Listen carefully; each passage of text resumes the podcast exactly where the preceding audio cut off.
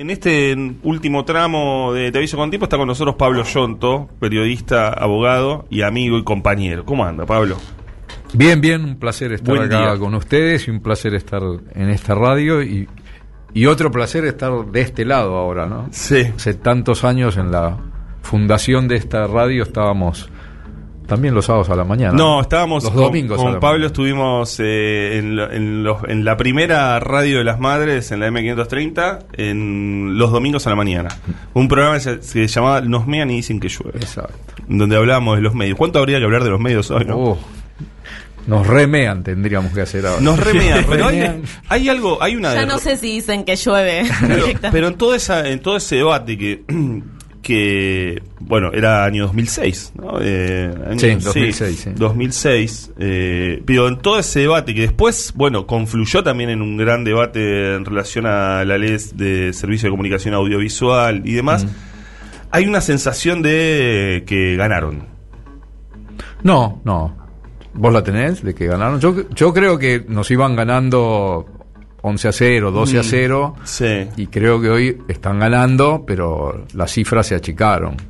Sí, sí, sí. O sea, por ahí, por ahí el término sería, nos estaban goleando, Sí. todavía falta y tenemos chance de, de empatarla, aunque sea. Ve- ve- ve- en realidad no es, no es que es una sensación, porque seguimos, digo, por, por algo estamos en esta radio, por algo Sí. también estamos, eh, digo, estamos en esta radio, eh, arma- conformamos una cooperativa, digo, eh, y hay otras Sí, radios claro. también que, que generan eh, comunicación alternativa. Bueno, vos estás en la Universidad de la, Facultad de Periodismo de la Universidad de La Plata, donde también se intenta orientar una formación periodística distinta. Por supuesto que eso sigue estando, eh, pero en esta cuestión de nos mean permanentemente, o sea, siguen, eh, siguen en sus lugares de privilegio, Claro, pero, ¿no? pero acordate que en aquella época, 2005-2006, eh, decirle que no a Clarín o decir Clarín miente era estar en un rinconcito marginal.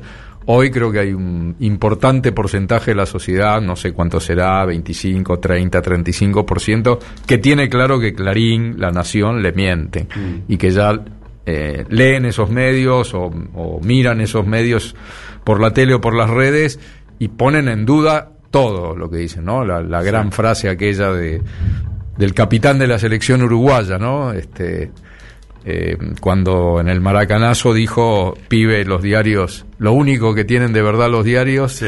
es el precio y la fecha. Todo lo demás es mentira. Sí, sí, es así. Bueno, Obdulio Varela. Obdulio Varela, El eh, negro el jefe. negro jefe. Eh, Pablo, eh, Pablo a- eh, además de haber escrito La vergüenza de todos, La noble Ernestina, eh, libros, uno que aborda el Mundial 78 en dictadura, el otro la historia de Ernestina Herrera de Noble, bueno, una de las... eh, eh, eh, de, de las herederas, en realidad heredó el, grupo Clarín en su momento, ya fallecida, pero eh, hace unos años presentaste el juicio que no se vio sobre el juicio a las juntas y nos interesaba charlar con vos porque eh, eh, de pronto a partir de Argentina 1985 apareció todo un, un debate o toda una especie de suceso eh, alrededor de lo que fue, lo que significó el juicio a las juntas militares, con mucho también eh, debate en relación a la mirada histórica de, la película. Eh, primero eso, porque sé que la viste y me gustaría una, una mirada de tu parte, habiendo estado en ese juicio y habiendo conocido lo que había sucedido. No, lo primero es, la película hay que ir a verla. Ayuda mucho al diálogo con las y los jóvenes. Eh, yo estoy armando grupos para ir, creo que mucha gente está haciendo eso, para después ir a, a co- comer algo o ir a la casa y discutirla, pero ayuda a mejorar y sostener mucho el puente que están tratando de romper entre eh, aquella lucha y esta lucha por, por el juicio y castigo a los culpables y las juventudes, sobre todo los adolescentes, sobre todo, bueno, quienes hoy están en el secundario o en la, en la universidad.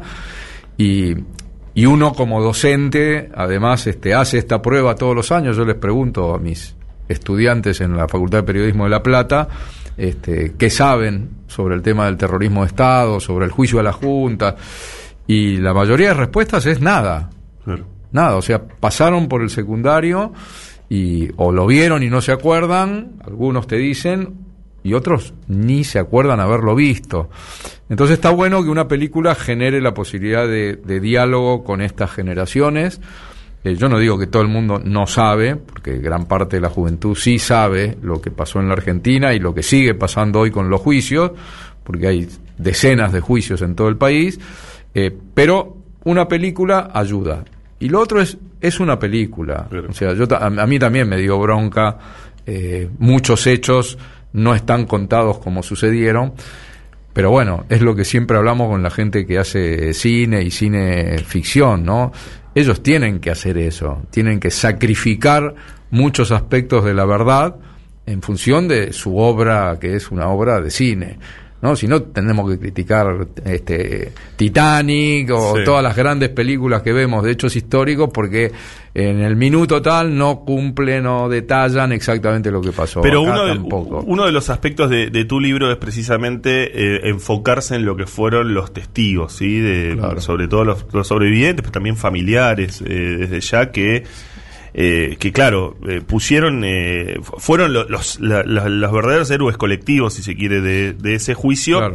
La película enfoca hacia otro lugar, ¿no? Lo muestra centralmente. No, no, seguro. Después está, después está el tema, bueno, ¿qué, qué pasó de verdad en el juicio de la Junta? Entonces, yo he dicho en algunos también reportajes, esta película, yo si, si la hiciéramos nosotros, la hiciera uno, en vez de ponerle Argentina 1985, yo le pondría Argentina 833. ¿Por qué? Porque esa cantidad fue la cantidad de testigos que son los que se la jugaron, ¿no?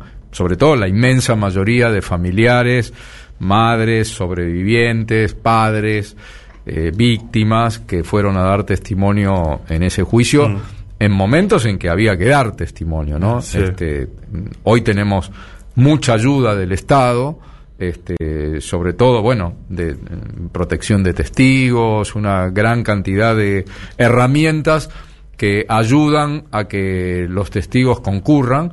En aquel momento no era fácil, hubo muchos testigos que no quisieron ir a declarar por temor, eh, alguna escena se ve en, el, en la película, pero de esas pasaron un montón. Eh, bueno, obviamente una de las críticas mayores en esa comparación de película y realidad es eh, la escasísima trascendencia que le dan a la lucha de las madres. Claro el, juicio se hace porque empujaron las madres eh, y las madres sostuvieron eh, no solo el juicio a la Junta, sino el juicio y castigo a todos los culpables. ¿no? Eh, en el libro uno cuenta lo que hacían las madres los jueves cuando terminaban, después de las 15.30 que iban a la plaza, como siguen haciéndolo hoy, terminaban eh, en, el acto, lo, que se llamaba, bueno, la marcha, alguna vez se llamó la ronda de las madres, y después, de, los jueves, ¿no? A la tarde, mm. después de la plaza, se iban caminando hasta tribunales, acá en Talcahuano, donde se estaba haciendo el juicio de la Junta, porque el juicio de la Junta se hacía a la tarde. Empezaba a las 3 de la tarde y terminaba a la tardecita noche y llegó a terminar algunas jornadas a la madrugada. Una vez salimos a las 2 y 20 de la mañana. ¿Vos, vos, eh, cubrías el juicio como periodista? Sí, yo estaba como periodista de Clarín, disculpen la mala palabra. eh, sí, de lunes a viernes se hacía todos los días a partir de las 3 de la tarde y hasta que declarara el último testigo. Y los jueves se iban y se ponían las madres eh, por, por la paralela a Talcahuano, que es la calle Uruguay. ¿Por qué? Porque esas ventanas daban a la espalda de los jueces que estaban haciendo el juicio a la Junta y a eso de las cuatro y media, cinco de la tarde, con un megáfono, las madres este, eh, daban, leían, perdón, la lista de todos los nombres de los represores que se conocían hasta ese momento, todos, eran mil y pico, y decían, supongamos, Tigre Acosta, eh, culpable, asesino, etcétera, ¿no? Iban dando todos los nombres. ¿Por qué? Porque ya olfateaban que podían venir las leyes de impunidad y que había una sensación de que solo juzgaban a la Junta. Ahora, ahora, ahora te dijo Seba que, quiere preguntar, pero eh, no quiero eh, salir de, acá porque eh, es cierto que la película sirve para este diálogo, pero también para refrescar esas situaciones porque esto que contás acerca de cómo las madres ya veían lo que se iba a venir con las leyes de, impunidad, que luego además eh, deriva además en el indulto de, de, Menem, eh, pero en donde además uno eh, queda con, las, con determinadas cuestiones de, que tienen que ver con el juicio por ejemplo, las absoluciones que se dan. eh, Eve siempre cuenta que, bueno, Eve y, otras madres se levantaron en el momento de que surgen las primeras absoluciones cuando se da la sentencia. eh, la situación del pañuelo, ¿no? Que está en la película, pero que es distinta. Está mal contada, Claro, está. Sí, sí, sí, porque Eve iba con el pañuelo y había una orden de eh, retirar a todo el público que iba con alguna señal política, alguna camiseta, emblema, bueno, y se la agarraron con el pañuelo de las madres, entonces le impedían el ingreso a las madres con el pañuelo. Y Eve, eh, muy, muy a lo Eve, lo que hizo fue, eh, bueno, se sacó el pañuelo la primera vez, pero después cuando fue a, otras audiencias ya fue preparada y llevaba los pañuelos adentro, abajo de la ropa, ¿no? Escondidos entonces se sacaba el primer pañuelo en el hall, pero después entraba y adentro de la sala se lo volvía a poner. Esa es la famosa escena en la que eh, la audiencia no empezaba, este, que es, que es al, final, no es al, no es al, comienzo, es al final y eh, dicen no va a empezar, no va a empezar y Moreno Campo y Estracera se le acercan para pedirle que, se lo saque, ¿no? Pero Eve se puso el pañuelo adentro de la sala, no iba a permitir que el pañuelo blanco no estuviese en la sala. Y después se da lo de eh, la absolución. Eve ya se, ya se intuía, hace muchos días antes de la sentencia, olfateábamos que iba a haber absoluciones. Entonces Eve dijo, había dicho, bueno, la, primera absolución que lean, me levanto y me voy. Efectivamente hace eso. Y hay una parte que está registrada en, el, en la grabación original del juicio a las juntas, que, que, es una pieza histórica, porque si llegaba a pasar eso era una aberración. El presidente del tribunal, cuando Eve se levanta y se va, eh, lo que dice es que era Arlanian, dice, subcomisario, deténgala. Eve se va corriendo, se va, camina rápido y se va de la sala, no la detienen. Este, pero miren lo que podría haber pasado, pasado en el final del juicio de la Junta de que eh, la justicia ordenara a un, a un subcomisario, porque dice así, subcomisario, deténgala, este, y bueno, hubiese sido tremendo para, para el movimiento de derechos humanos que ocurriera eso. Eh, te quería hacer dos preguntas en una. Primero, me no, en realidad no me imagino del todo cómo fue que cubriste ese juicio, un periodista en, ese bastante joven, claro. con, con mucha menos experiencia de la que tenés ahora, en un hecho inédito, eh, muy, trascendente y tremendamente doloroso. Yo no sé cómo habrá sido estar en esa, en ese espacio físico mm. con, con gente responsable de múltiples torturas y asesinatos, con los testimonios desgarradores de mucha gente. ¿Cómo lo viviste? Imagino que emocional y profesionalmente debe haber sido terrible. Y después si me contás cómo caracterizás el compromiso verdadero de Alfonsín con el juicio. Mm. Eh, yo estaba en deportes, pero ya me había recibido hace un tiempo de abogado y estaba ya en el movimiento de derechos humanos y en un organismo que era el CELS. Mm. Yo había empezado como estudiante de abogacía en el CELS, ayudando a... Yo militaba en ese momento en el PST, que después se transformó en el MAS, eh, y eh, el CELS tenía dos abogados ya muy conocidos que eran del MAS, que eran Luis Zamora y Marcelo Parril. Por ellos entré a ayudarlos como estudiante en el, en el CELS. Me recibo de abogado y en el diario, cuando se enteran que yo me había recibido de abogado, porque además era el delegado, eh, me piden para la sección política que tenía una sección que se llamaba Derechos Humanos. Este, y me río porque, bueno, esa sección obviamente la dinamitaron. Eh, y eh, para empezar a cubrir los juicios, y entre ellos el juicio a la Junta. Así que esa fue la razón por la cual estuve un año y pico en política, en el juicio. Con otro compañero, el que, el que cubría el juicio conmigo era mm, Claudio Andrada, que ya falleció. Eh, la sensación sí fue...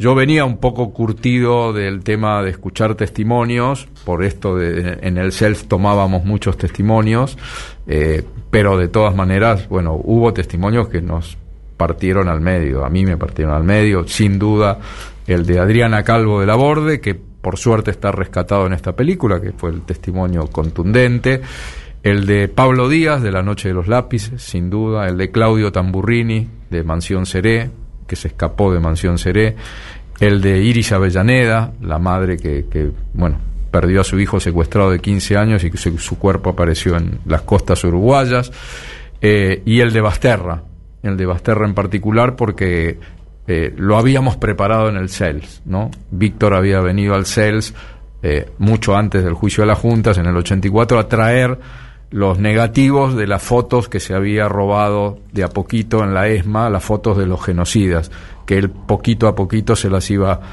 las iba sacando cuando le daban permiso para salir de la ESMA y se las metía en el calzoncillo para ir sacándolas. Así que bueno, esos testimonios sí nos, nos recontra conmovieron, así como hubo momentos de risas también en el, en el juicio a las juntas. Eh, y mm, lo otro era lo de Alfonsín. Eh, yo no tengo dudas, no tengo dudas de que este juicio a las juntas se hizo por el empuje de las madres, sin duda. Ahora, también no tengo dudas de que si había otra persona que no era Alfonsín, este juicio no se ejecutaba. Alfonsín tuvo un plan que lo programó muchísimo Carlos Nino, un jurista ya fallecido, y Malamud, son como los dos autores intelectuales del esquema, pero el esquema era del alfonsinismo, de Alfonsín en particular, el que, el que compra Alfonsín. Que los militares se juzguen ellos. Por eso el decreto 158 eh, que ordena el juzgamiento dice que se ordena al Consejo Supremo de las Fuerzas Armadas que juzgue a los nueve excomandantes. El Consejo Supremo tiene un tiempo, se le pone un tiempo para que lo haga y cuando transcurre el año 84 y se ve que lo demoran, lo demoran, lo demoran, lo toma la Cámara Federal.